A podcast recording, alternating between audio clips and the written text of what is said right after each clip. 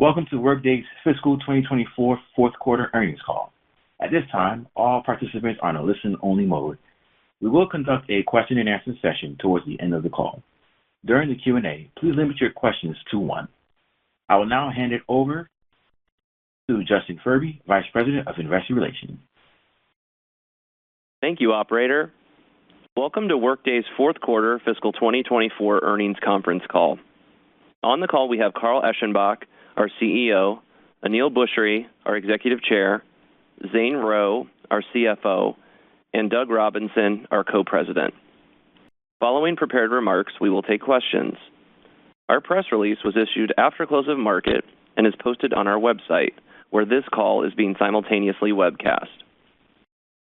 Before we get started, we want to emphasize that some of our statements on this call, particularly our guidance, are based on the information we have as of today and include forward-looking statements regarding our financial results, applications, customer demand, operations, and other matters.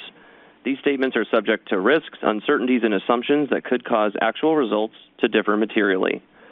Please refer to the press release and the risk factors in documents we file with the Securities and Exchange Commission, including our fiscal 2023 annual report on Form 10-K and our most recent quarterly report on Form 10-Q, for additional information on risks, uncertainties, and assumptions that may cause actual results to differ materially from those set forth in such statements.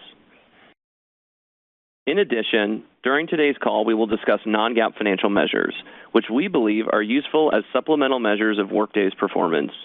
These non-GAAP measures should be considered in addition to and not as a substitute for or in isolation from GAAP results.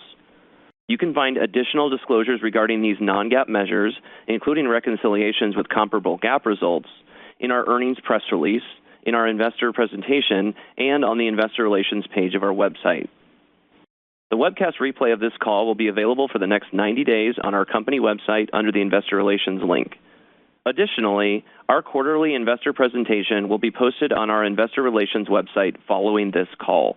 Also, the customers page of our website includes a list of selected customers and is updated monthly. Our first quarter fiscal 2025 quiet period begins on April 15th, 2024. Unless otherwise stated, all financial comparisons in this call will be to our results for the comparable period of our fiscal 2023. With that, I'll hand the call over to Carl. Thank you, Justin, and thank you, everyone, for joining us today. I'm pleased to share that Workday delivered a solid Q4, achieving 18% subscription revenue growth and a non-GAAP operating margin of 24%. These results were driven by momentum across the business and capped off a year of strong execution by our nearly 19,000 workmates across the globe. Over the course of the last year, we've made key investments across our leadership team, go-to-market and partner ecosystem, and our platform, positioning us to drive enduring growth in FY 2025 and beyond. I couldn't be prouder of what we've accomplished over the last year, particularly in an environment where deal scrutiny remains high. I'd like to thank our customers, partners, and especially my fellow workmates for making these results possible. My belief in the opportunity ahead for Workday and our value proposition has only gotten stronger in the 14 months since I've joined. With the emergence of AI, shifting talent landscape, and pressure to realize operational efficiencies, leaders are turning to Workday as their trusted platform to manage their most critical assets, their people, and their money. Customers have come to trust us with helping them navigate these huge transformations from the cloud to AI. In fact, the theme of building trust took center stage at the World Economic Forum annual meeting in Davos last month. Throughout my conversations, it was clear to me that leaders see the business benefits of implementing AI, but they also recognize building trust is key. Workday stands apart in our commitment to the responsible development of AI technologies, its responsible deployment within our own company, and our advocacy for its regulation. We've been delivering AI capabilities to our customers for nearly a decade, building AI into the core of our platform and we're making significant investments to further enhance our leadership in this area. Workday Skills Cloud, for example, uses AI to gain insights into an organization's current skills and identify skills needed for the future, allowing for smarter decisions about talent across the company. In our upcoming R1 release, many of the generative AI use cases we showcased at Rising will be put into the hands of early adopters, including job descriptions and knowledge articles. To further accelerate our AI roadmap, today we're excited to announce our planned acquisition of HiredScore, which provides AI-powered talent orchestration solutions. HiredScore's technology delivers data-driven insights to help improve recruiting and internal mobility processes. The combination of our data set and Workday Skills Cloud with HiredScore's solution will provide customers with a transparent, AI-powered talent acquisition and internal mobility offering. Not only is the technology compelling, but HiredScore and Workday share a commitment to responsible AI development, including a focus on explainability and transparency. We are absolutely thrilled about the potential of what we can do together. Now let's move into the performance from the quarter, which reflects the diversity and durability of Workday's business. As we shared at our Financial Analyst Day, our net new business is driven by a balanced mix of new customer wins and expansions within our install base, which speaks to the significant opportunity that we have ahead. From a net new customer perspective, we once again saw strength in full platform deals. We welcome customers like Australian Stock Exchange, Boyd Gaming Corporation, HHS, Randstad, UHS of Delaware, and VXI Global Solutions as full platform HCM and financials customers. And new HCM customers this quarter included Crane Company, El Corte Inglés, Hitachi Astemo, Hungry Jack's, Kohler Co, ONCE, and Swisscom. Alongside healthy net new customer activity, our customer base team again delivered in Q4. We had several strategic expansions and renewals in the quarter, including BJ's, Goodyear, and Greystar Global Enterprise. And we had a number of core financial management expansions across our HCM customer base, including Ally Financial, Huntington Bank, Intermountain Health, and Stewart Title Guarantee. Our create and close motion also had another great quarter and is becoming an important driver of our customer-based sales team's growth. From a solutions perspective, we saw healthy uptake across our portfolio, including Extend, where new ACV doubled year-over-year in Q4. We now have more than 850 Extend customers, and I'm pleased to share that roughly one-third of our Extend new ACV signed in Q4 was from our new professional SKU, which includes AI Gateway as well as Workday Developer Copilot launching later this year. Beyond the wins, we celebrate when our customers go live on our platform, and I'm pleased to share that in FY 2024, over 95% of our deployments went live on time. In Q4, we had several strategic HCM deployments, including AT&T, Northern Trust, and Whataburger, alongside notable financial management go-lives, including American University, Sagility Operations, and UMass Memorial Healthcare. To propel our land and expand business, we continue to invest in several growth areas. I'll share a few highlights from those areas now, starting with international. Today, international represents over half of our addressable opportunity, yet is a quarter of our revenues. We're working to change that, and we're seeing early signs of progress.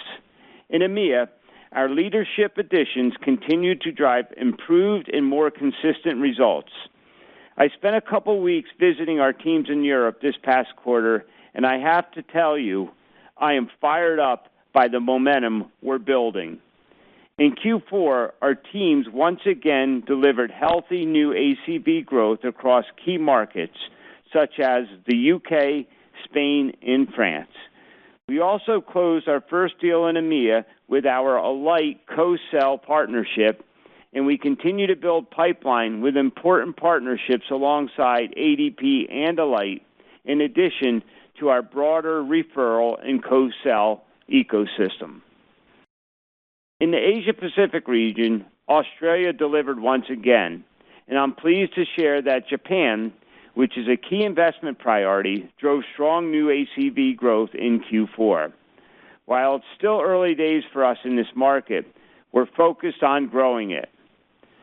To help lead the way, I'm delighted to welcome Chikara Furuichi as our new leader of the Japanese market to help us win in one of the world's largest economies.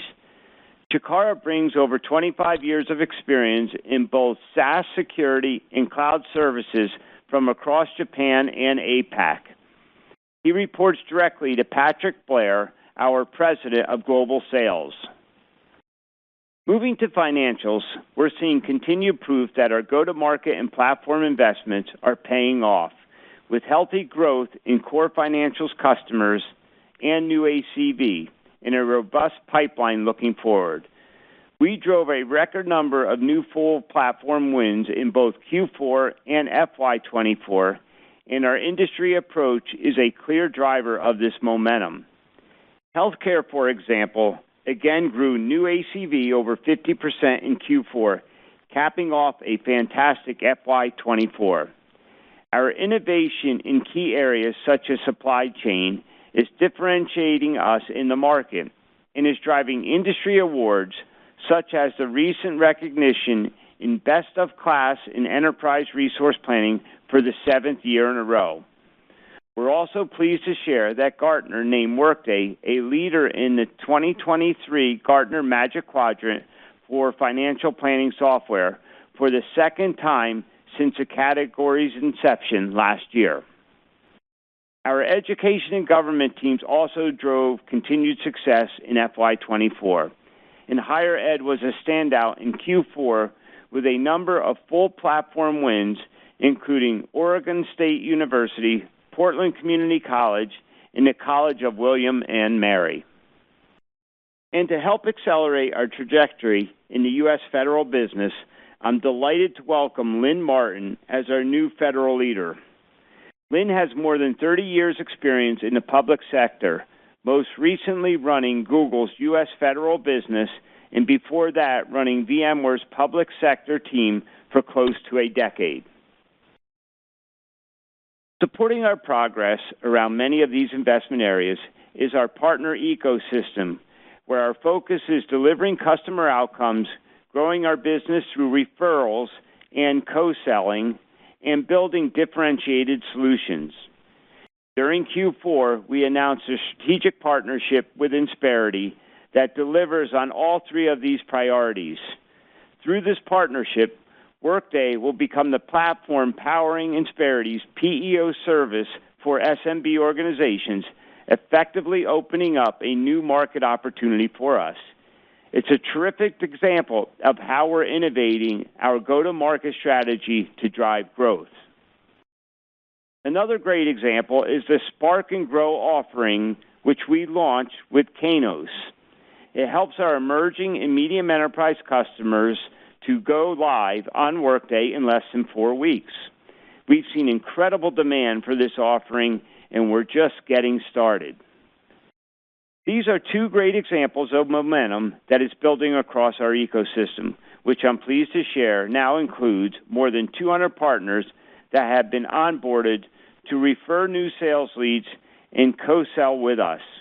We launched this pilot program last May, and we've seen momentum building throughout the year with a nice uptick in Q4 partner-driven pipeline generation. In closing, I'm incredibly proud of our team's strong execution throughout FY 2024, all while navigating a dynamic environment and embracing important changes we've rolled out across the business. We enter FY 2025 with a strong foundation and a clear strategy to support durable growth while at the same time continuing to drive efficiencies across the business. As I said on my first Workday earnings call one year ago, we have the opportunity to be one of the largest, most enduring, and profitable software businesses of our time. I've never been more convinced in that belief. Before I turn the call over, I'd like to take a minute to acknowledge Aneel, who recently moved into a new role as Executive Chair. Aneel, it has been an incredible 14 months, and I'm truly grateful for your partnership and the trust you put in me to lead what you and Dave started nearly 19 years ago. Your technology vision and your commitment to Workday's special culture and values have put this company in an incredible position. I am excited for what we'll achieve together next.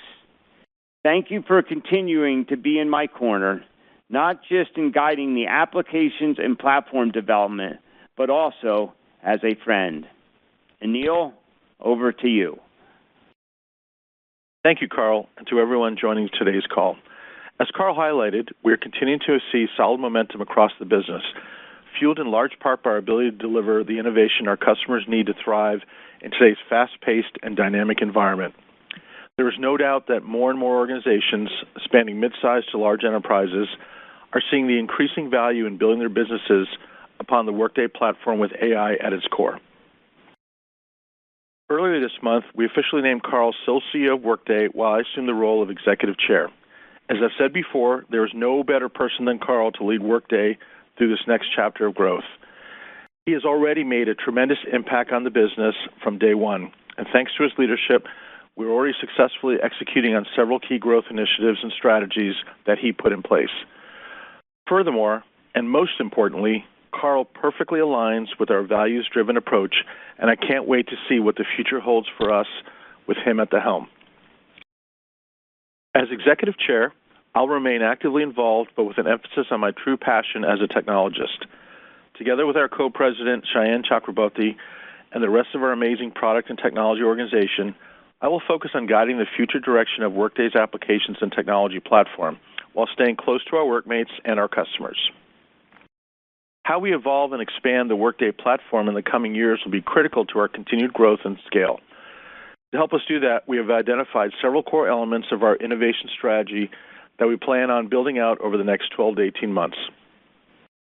First is a continued focus on evolving our financial management and HCM applications so that we can further empower the offices of finance and HR to optimize their two most important assets, their people and their money. Next is AI. Fueled by our 10-year head start and unique approach to building AI directly into the core, we will continue to responsibly deliver new ML models that solve real business problems for our customers and enable their employees. We'll also incorporate high-value generative AI capabilities to enhance search, understand historical context, make recommendations, and create content.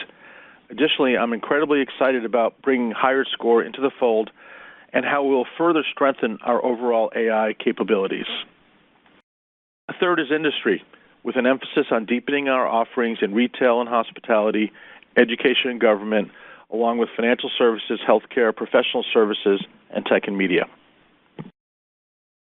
Extensibility is another important focus area so that we can enable IT teams to build and maintain integrations between Workday and third-party systems, ultimately extending the value of our platform. Our new Extend AI Gateway, which we announced at Rising last year, is a perfect example of the type of work we are focused on here. Fifth is experiences. Delivering persona-tailored experiences empowers high-performing employees and teams for maximum productivity. Manager Insights Hub and Flex Teams, which we also unveiled at Rising, are just a few of the ways we've already been delivering enhanced experiences for managers. The final area of investment is security and resiliency, which is foundational to everything we do. With more than 10,000 organizations depending on Workday to help run their businesses, it's essential that we design to protect the resilience and performance of critical processes, safeguard against the growing number of global cybersecurity threats, and increase our investment in public cloud offerings to drive greater performance, scalability, and security for our customers. We're also investing in our long-term innovation strategy by continuing to strengthen our product and technology leadership team. I'm pleased to share that David Somers has been appointed as our new Chief Product Officer and will lead development across our full suite of products.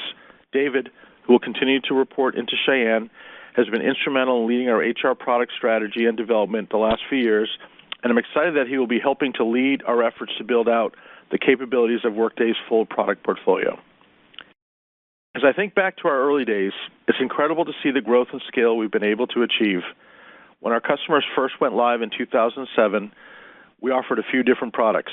Today, we offer a full platform that helps our customers transform how they manage their people and their money.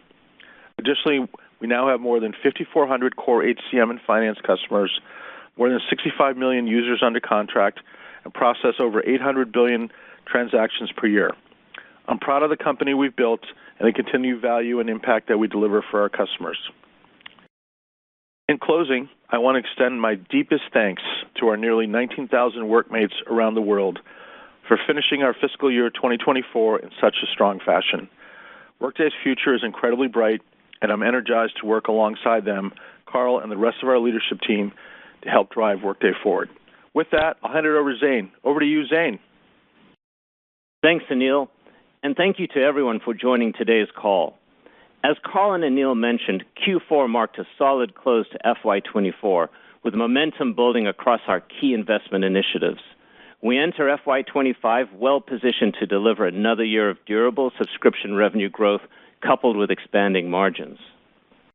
Turning to results, subscription revenue in Q4 was $1.76 billion, up 18%, and full-year FY 2024 subscription revenue was $6.6 billion, growing 19%. Professional services revenue was 162 million in the quarter and 656 million for the year. Total revenue in Q4 was $1.92 billion, and for the full year was $7.26 billion, both growing 17%. U.S. revenue in Q4 totaled $1.44 billion, up 16%, and international revenue totaled $478 million, growth of 21%.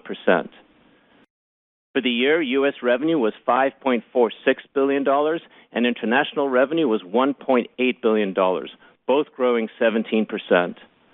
As we have highlighted, we see significant long-term international market opportunities, which we expect over time will become a more meaningful driver of our growth. Twelve-month subscription revenue backlog, or CRPO, was $6.62 billion at the end of Q4, representing growth of 20%, with the outperformance driven by higher-than-anticipated early renewals. Gross and net revenue retention rates remain over 95% and over 100%, respectively. Total subscription revenue backlog at the end of the quarter was $20.92 billion, up 27%. Our non-GAAP operating income for the fourth quarter was $461 million, resulting in a non-GAAP operating margin of 23.9%. Full-year non-GAAP operating income was $1.74 billion, reflecting a non-GAAP operating margin of 24%. Q4 GAAP net income benefited from a one-time $1.1 billion valuation allowance release related to our U.S. deferred tax assets. Q4 operating cash flow was $996 million, with approximately $100 million of the outperformance driven by strong in-quarter collections and earlier-than-expected payments. Full-year operating cash flow was $2.15 billion, growth of 30%. During Q4, we repurchased $136 million of our shares at an average price of $253.85 per share. In addition, our board of directors has authorized a new $500 million share repurchase program. We ended the quarter with $7.8 billion in cash and marketable securities. We continue to invest in growth areas of the business, and we ended January with over 18,800 workmates around the globe. Now turning to guidance. We are reiterating our full-year FY 2025 subscription revenue guidance of $7.725 billion-$7.775 billion, representing growth of 17%-18%, which aligns with the preliminary outlook we provided last quarter. This guidance reflects our Q4 performance and our expectation for current macro conditions to persist throughout FY 2025. We expect Q1 FY 2025 subscription revenue to be $1.81 billion, representing 18% growth. I will highlight that Q1 benefits from an extra day of revenue recognition given the leap year. Normalized for this, our guided subscription revenue growth in Q1 is approximately 17%. For Q2, we expect subscription revenue to increase approximately 5% sequentially, reflecting typical seasonality in the business when considering the leap year impact of Q1. We anticipate FY 2025 professional services revenue of approximately $630 million-$640 million as we further leverage our partner ecosystem. For Q1, we expect professional services revenue of $163 million. Turning to backlog, as we've highlighted, CRPO growth is influenced by quarter-to-quarter variability in renewal volume, which can impact its growth in any particular quarter. In FY 2025, we expect CRPO growth to come off the elevated levels we experienced in FY 2024 as we lap periods of strong scheduled and early renewals. Given this variability, we expect CRPO to increase between 17.5% and 18.5% in Q1. We expect FY 2025 non-GAAP operating margins of approximately 24.5%. Our outlook contemplates incremental investments across our key growth initiatives while delivering continued margin expansion as we scale and optimize the business. For Q1, we expect non-GAAP operating margin of 24.5%. GAAP operating margins for the first quarter and full year are expected to be approximately 24 and 21 percentage points lower than the non-GAAP margins, respectively. The FY 2025 non-GAAP tax rate is 19%. We expect FY 2025 operating cash flow of $2.25 billion, which is impacted by the $100 million of Q4 collections I called out, as well as an extra payroll payment we expect to make in FY 2025 given the leap year. In addition, we expect FY 2025 capital expenditures of approximately $330 million. Our FY 2025 outlook takes into account the acquisition of HiredScore, which is expected to close later this quarter. We're pleased with our execution in FY 2024, thanks to the support of our customers, partners, and workmates. With momentum building across our strategic growth areas, we enter FY 2025 focused on continuing to invest to drive long-term growth while also expanding margins. Let me turn it back over to Aneel before we begin Q&A. Thanks, Zane. Given my new role, this will be my last regularly scheduled earnings call as I fully hand over the reins to the great Carl and Zane. It's been a pleasure getting to know so many of you over the years, and I wanted to give a special thank you to Mark Murphy, Brent Thill, Pat Walravens, Kirk Materne, and John DiFucci, who have all been covering Workday since our IPO in 2012. And also to Kash Rangan, who I'm sure wanted to cover us back then but couldn't because his wife was a workmate at the time. Okay, with that, operator, let's go to the Q&A. Thank you. At this time, we will be conducting a question-and-answer session. If you would like to ask a question, please press star one on your telephone keypad. A confirmation tone will indicate your line is in the question queue. You may press star two if you would like to remove your question from the queue. For participants using speaker equipment, it may be necessary to pick up your handset before pressing the star key. Again, we ask you to please limit your questions to one. One moment, please, while we pull for questions. Our first question comes from the line of Kash Rangan with uh, Goldman Sachs. Please proceed with your question. I am almost fighting tears in my eyes, Aneel. I was glad to be part of the family. Now I'm part of the extended family since my wife is no longer a workmate, but uh, we're still here uh, with you guys. Um, one question for Carl and team, maybe. You gave guidance for next year back in September at Rising.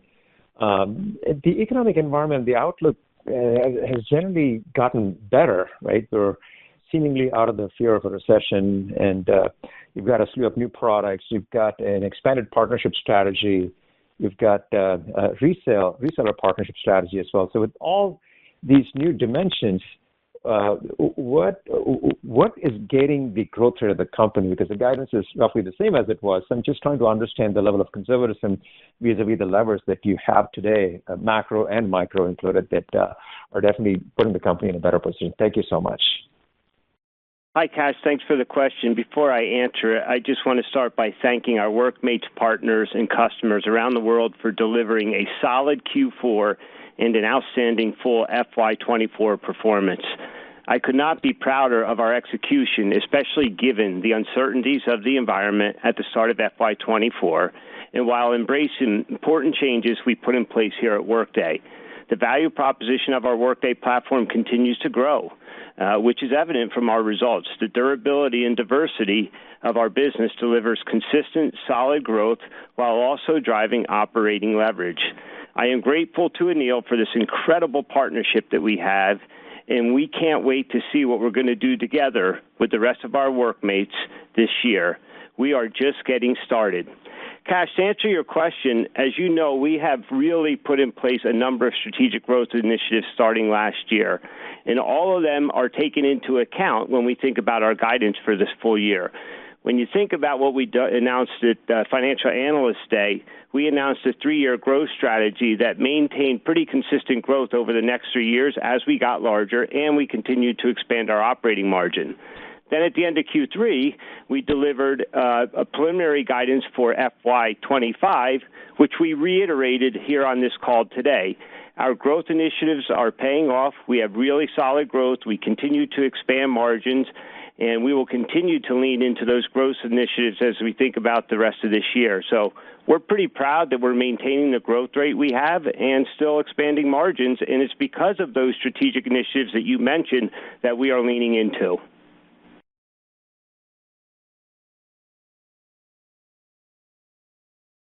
Thank you.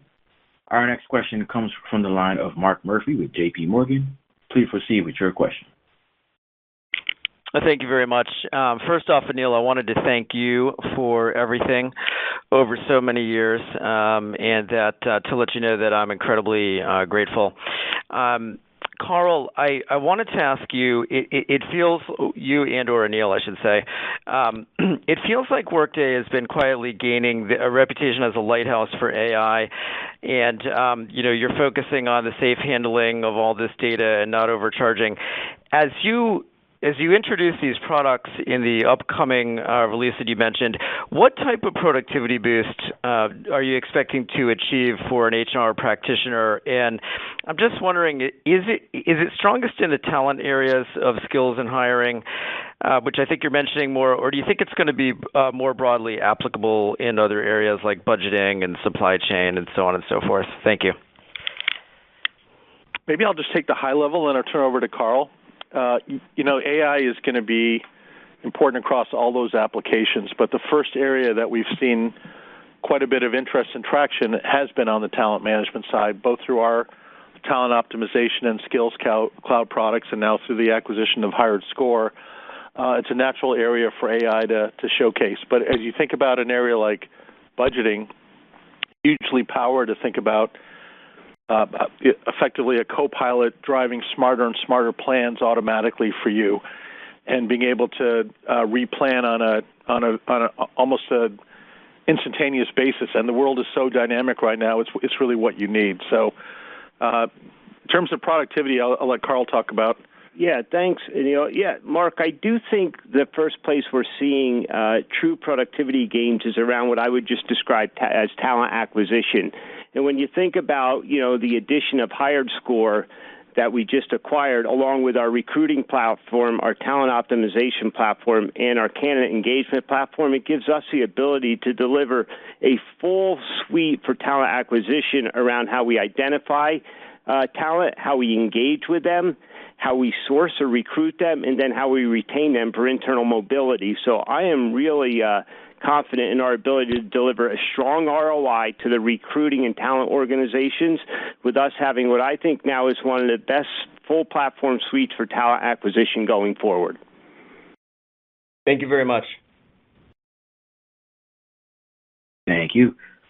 Our next question comes from the line of Keith uh, Weiss with Morgan Stanley. Please proceed with your question. Excellent. Uh, thank you guys for taking the question. Aneel, uh, congratulations on the um, uh, new responsibilities and and great job on building a great company. Um, my question is for Zane, actually, and it's it's I think more about sort of guidance. Um, this quarter, subscription revenues was about 5 million ahead of your guidance. I think that's probably the smallest beat that we've ever seen from from Workday in terms of subscription revenues. It seems like there's a lot of dynamics going on with early renewals and, like, how that impacts the RPO. Was there any impact on subscription revenues or anything that can help us understand sort of the skinnier than typical beat in terms of subscription revenues um, that we saw in the current quarter? Sure, Keith. Yeah, I mean, subscription revenues came in, you know, obviously ahead of our guide and, you know, as you point out, still ahead of where the street was. You know, I'll point out fourth quarter is a big quarter for us, and we had a really busy January. Um, so some of that may have been reflected in the quarter as far as if you think about just linearity throughout the throughout the quarter. So there was, you know, some impact into the quarter. But you know, as we look to FY25 and we think about the build-up heading into FY25, as you pointed out, we've seen good CRPR, CRPO growth through all of last year. And as I pointed out in my prepared remarks, we don't necessarily anticipate that level of growth above the subscription revenue growth that we've seen, just because of the renewal activity on both the scheduled side as well as the early renewal activity. So there's some of that built into into the guide. There's nothing that I would point out in the fourth quarter other than it was a solid fourth quarter. We feel really good about the momentum we have in the business. We feel good about the outlook. As Carl pointed out, it's consistent with the outlook outlook and the guide that we gave a quarter ago. So we feel great about, about where we're sitting right now. I will also point out the aggregate level of CRPO. If you look at that versus the upcoming um, guide for the year, we're actually at a slightly higher level than where we were for the same time of the prior year, so the same time last year. So again, we feel like we're very well positioned heading into the year. It was a good fourth quarter, and we're all ready to execute into FY25.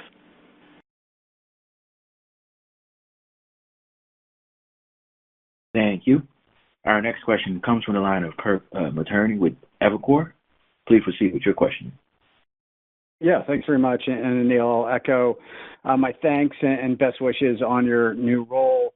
Um, you know, I think my question is for Carl. Carl, obviously, platform deals this year seem to have been a pretty big lever for you all, uh, especially in the mid-market. Can you just talk about your confidence level in the pipeline around, you know, platform deals as we go into fiscal 2025, Uh, and just sort of what that looks like? Thanks.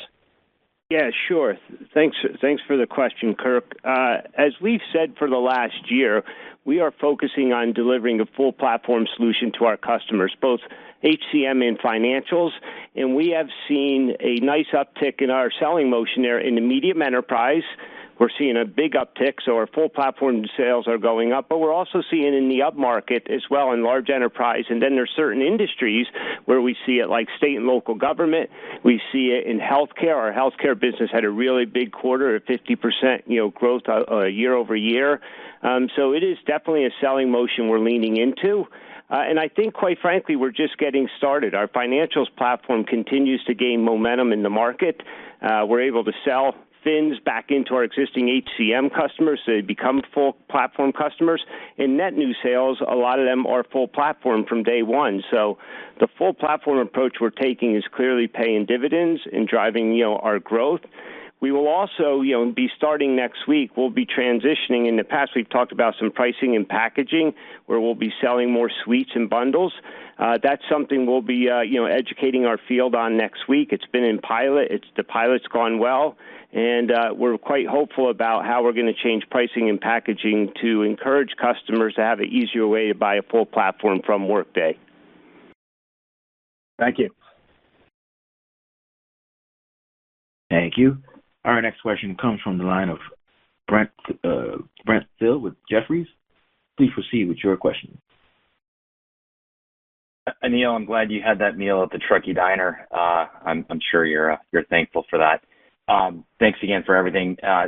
Carl, I think just back to Keith's question, you know, when we see 22% backlog in Q3 going to 20 in Q4, down to 18 in Q1 on the guide, I think everyone appreciates, you know, the the steps and initiatives you're taking, but the the growth numbers are kind of working in the wrong direction relative to you know, the initiatives that you're taking and realize that that perhaps this takes some time to play out. But I think everyone's trying to understand, you know, the environment's getting better, yet the the backlog numbers seem to be declining uh, quarter over, over quarter, and then in, in Q1. So I'm just curious if you can help bridge what's going on.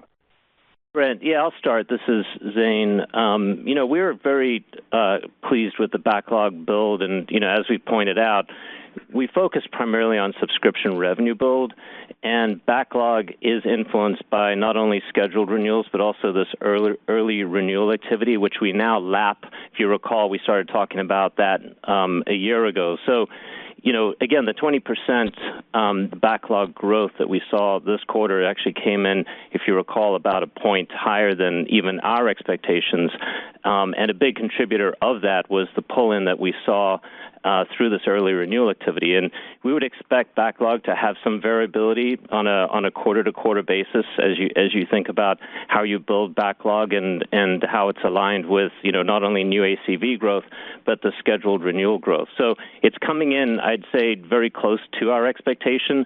You know, as we point out, and as I mentioned over the last number of calls, we don't expect to see, in particular with CRPO, the sustained growth level coming in higher than subscription revenue growth, you know, in perpetuity.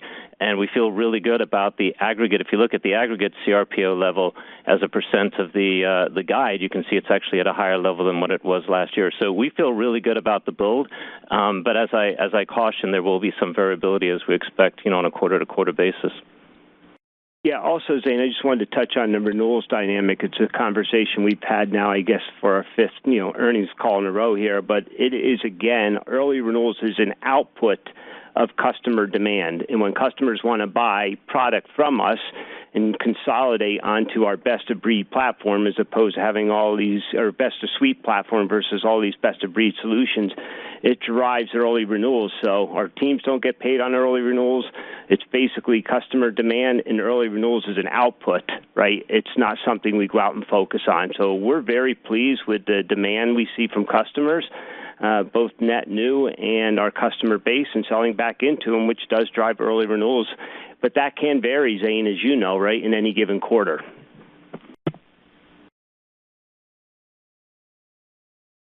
Thank you. Our next question comes from the line of Brad Sills with Bank of America. Please proceed with your question. Oh, great. Thank you so much, and congratulations, Aneel, on your new role here. Um, I wanted to ask one on the verticals here. It's a big focus. You've been talking about this for you know, a couple of years now. Uh, I know government, higher ed, uh, healthcare, those have been you know, relatively strong for quite some time. Can you give us a sense for which one in the other uh, list, retail, hospitality, financials, tech and media, where you see some of the fruits of the efforts that you've been making here to you know, build on the product and go to market, where we could see some incremental uh, strength in any of those verticals? Thank you. Yeah. Maybe I'll start, Doug, and then you can add if you don't mind. I think, you know, the industry strategy or the vertical strategy we have here at Workday plays nicely with, if you will, our segment strategy. That's why we talk a lot about the diversity of our business. But to your point, healthcare continues to be a a very large segment for us. We talked about retail and hospitality last quarter was the second, if you will, vertical that crossed a $1 billion in ARR. We talked about the continued momentum around higher ed and full platform sales there. And then also around, you know, financial services. We didn't call it out and specifically uh, in the earnings call as a vertical, but we had a number of very significant financial sales back into existing HCM customers around financial services. Uh, that was a great indicator that full platform is resonating around financial services as well. Um, so our industry, you know, uh, strategy is playing out, and and we saw another really strong quarter across those key, uh, you know, markets. Doug, I don't know, maybe you have some additional color you'd like to add. Sure. Hi, Brad. Nice to nice to speak with you.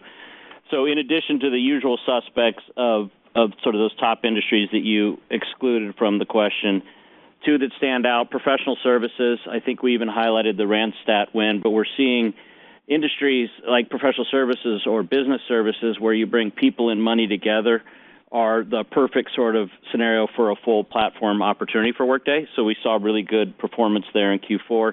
And then The second, which doesn't really um, sort of capture maybe the attention it deserves at times, which is medium enterprise platform deals, cuts across all of the industries you mentioned and and includes the ones that, again, are the healthcare, FSI, public sector that that you you know well from us.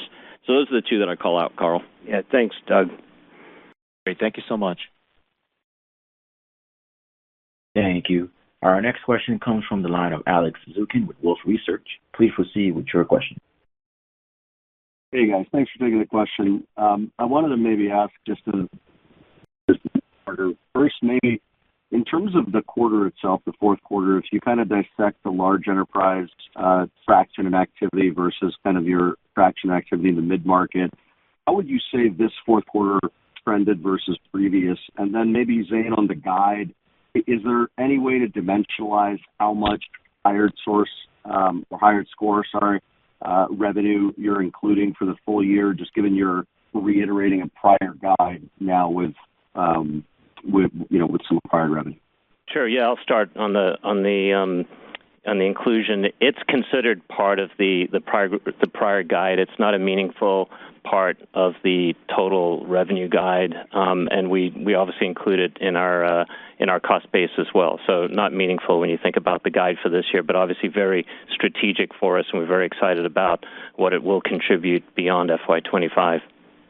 Yeah. And on the LE versus the medium enterprise, I'll let Doug start, and then I'll add some color. Yeah. So I'd say that Q4 was uh, very similar to Q3 uh, in terms of ME, LE both hitting really solid growth rates. And I draw the distinction between Q3 and Q4 where ME really snapped back. The first half of the year, I think we had even called this out in previous earnings calls. We saw certain industries within medium enterprise have some softness. But in Q3, and this held true in Q4 as well, medium enterprise, particularly medium enterprise net new, snapped back. So we saw really good growth dynamics in uh, both ME and LE uh, for Q4. Yeah. And on the LE side, Doug, as we said in the prepared remarks and just you know, we answered in the prior question, we had a really strong quarter again in healthcare, Uh, a good state and local government uh, as well, and then higher ed. There are three strong categories, right, that actually fall into our large enterprise business that once again had really strong performance in the quarter. Perfect. Thank you, Thank you. Our next question comes from the line of Michael Turrin with Wells Fargo. Please proceed with your question. Hey, great. Thanks. Uh, appreciate you taking the question. Maybe one for Zane on margin. You're up to 24% operating margin here, guiding for 24.5 as a starting point for next year. So within striking distance of the low end of that longer-term target range you framed out. I just would love to hear you spend some more time on how you're approaching the balance between growth and margin from here. And then on free cash flow, appreciate the Q4 commentary and the outperformance there. Um, it looks like the initial fiscal 2025 free cash flow outlook is relatively consistent with fiscal Q4. So outside of that um, 4Q comment, just anything else you can add on what um, might be the puts and takes on free cash flow is helpful. Thank you. Sure. Michael, happy to talk a little bit about margin. You know, I'd say it's consistent with the um, conversation we've had, you know, candidly, all of FY24. But as we outlined at our Financial Analyst Day, Um, Carl and the team have really taken, I think, a thoughtful approach across those investment buckets that we've highlighted to everyone, including our international expansion, the focus on Fins, on AI, and leaning into partnerships. And obviously, as we've highlighted this quarter, also highlighting organic growth and and M&A growth.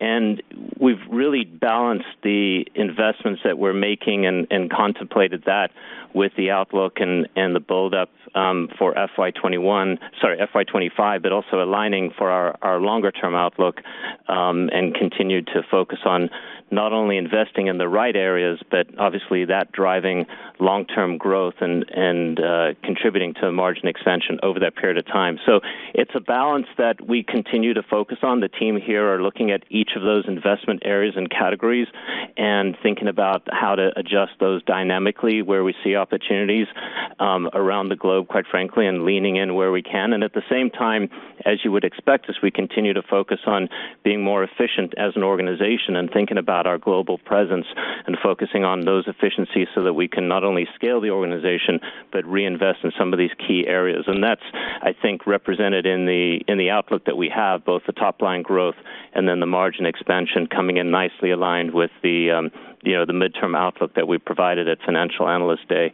And I would say, you know operating cash flow and then free cash flow aligns with that. I highlighted the fact that in in FY24 we clearly benefited from some strong collections and early collections. Um, we don't necessarily anticipate that reoccurring next year, and we factored that into the guide, into our OCF guide for uh, FY25. So We're pleased with the growth there. If you adjust for um, the $100 million as well as the extra pay period that just so happens to align um, because of the leap year, you get back to uh, OCF growth that I believe is in line with the business growth. So we feel really good about the the cash growth in in the business and obviously feel very good about the uh, the top line growth and the margin expansion that we're seeing.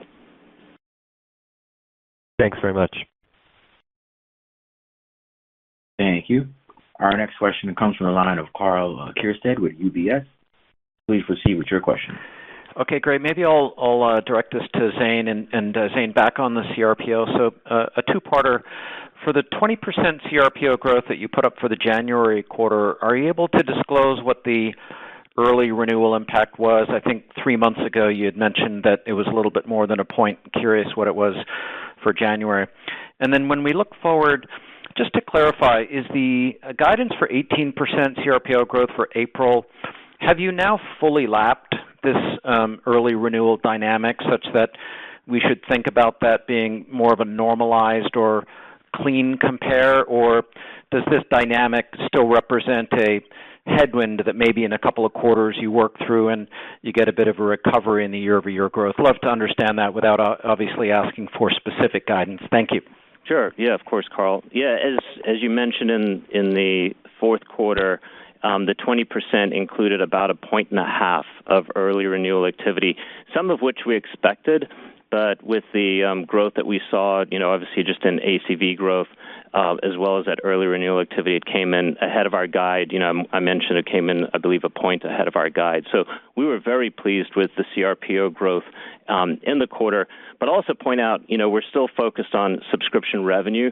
We are lapping a period of higher than uh, traditional growth tied to these early renewals. And, you know, as I mentioned, I believe at our Financial Analyst Day, where I gave an example, you know, at times duration and the level of um, renewal activity, both scheduled and early, can have a fairly significant impact on that CRPO growth.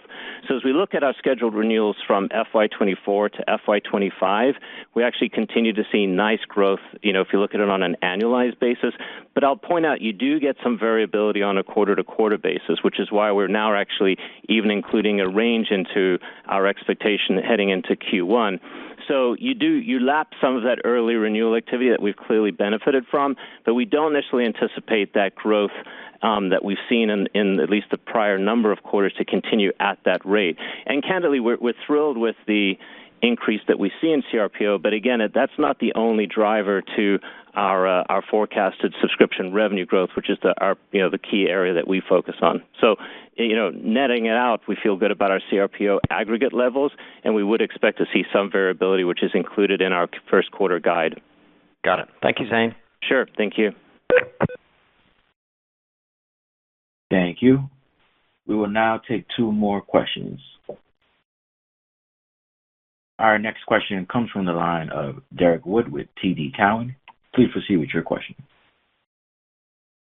My question. Uh, Carl, you guys hired a lot of sales reps focused on selling core FINS over the last few quarters. Can you just give us a sense of how you're feeling about uh, ramp to productivity times, uh, how we should be thinking about kind of where we are in year-over-year growth and fully ramped sales capacity into the new year, and just how you're thinking about sales hiring plans through fiscal 2025? Yeah, sure. Thanks for the question, Derrick. So uh, You are right. Last year at this time, we announced we were doubling down our efforts on the go-to-market side uh, around financials, and that included hiring out a whole bunch of new sales reps, which we did, and that continued throughout Q4. And What we do is every quarter, we look at our key metrics on how we're performing against that investment. We look at the pipeline. We look at new logo wins, we said was up pretty significantly here in Q4. We look at our competitive win rates, uh, which continued to tick up uh, throughout the year on financials. We also take a look at new ACV, which we said was up year-over-year on financials. And then the drag effect on all of that is full platform sales, were, which were also up in Q4, uh, you know, on a year-over-year basis. So we are pleased with the investments we've made on the go-to-market side around financials, and we will continue to lean into that as these people become more and more productive. If you think about it, you know, a lot of them have been on board only, you know, six or nine or even three months, so we haven't even seen the impact of, you know, the full investment at this time.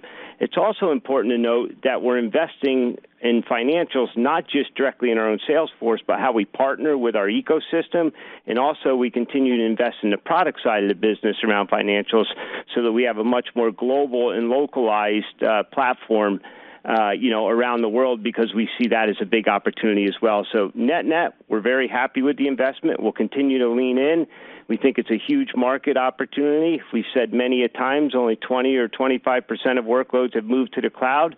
And then if you combine that with our competition pushing customers to a new platform, it's a rich opportunity for us going forward.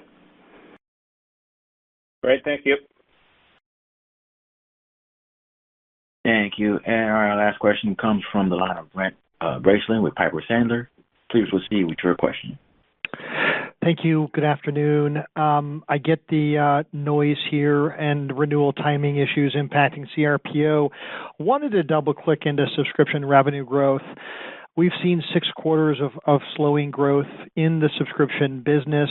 You're actually guiding to growth to accelerate for the first time here into Q1. What is driving the optimism around this re-acceleration in subscription growth? And maybe you could provide a little color around the pipeline visibility this year versus uh, going into last year. Thanks.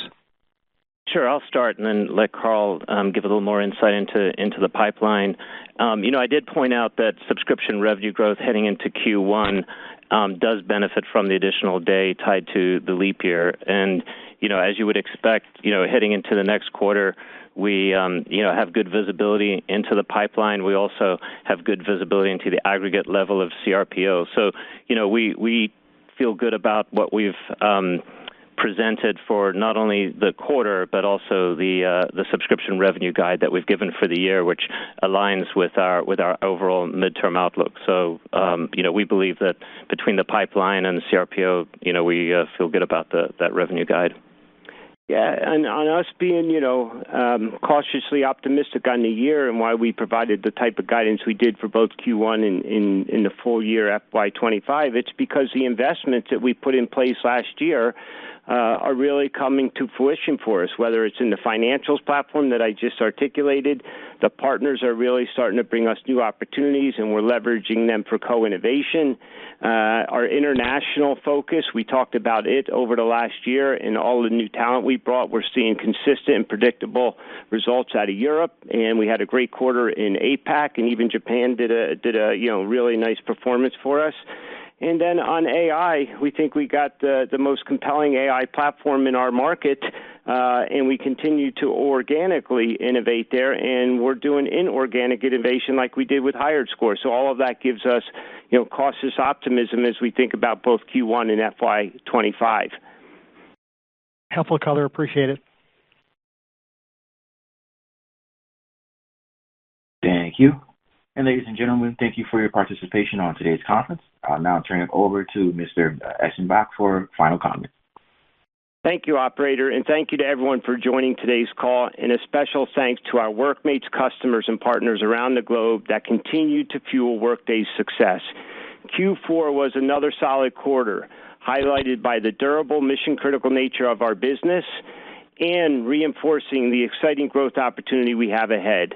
We are well-positioned and focused on getting off to a good start here in FY25.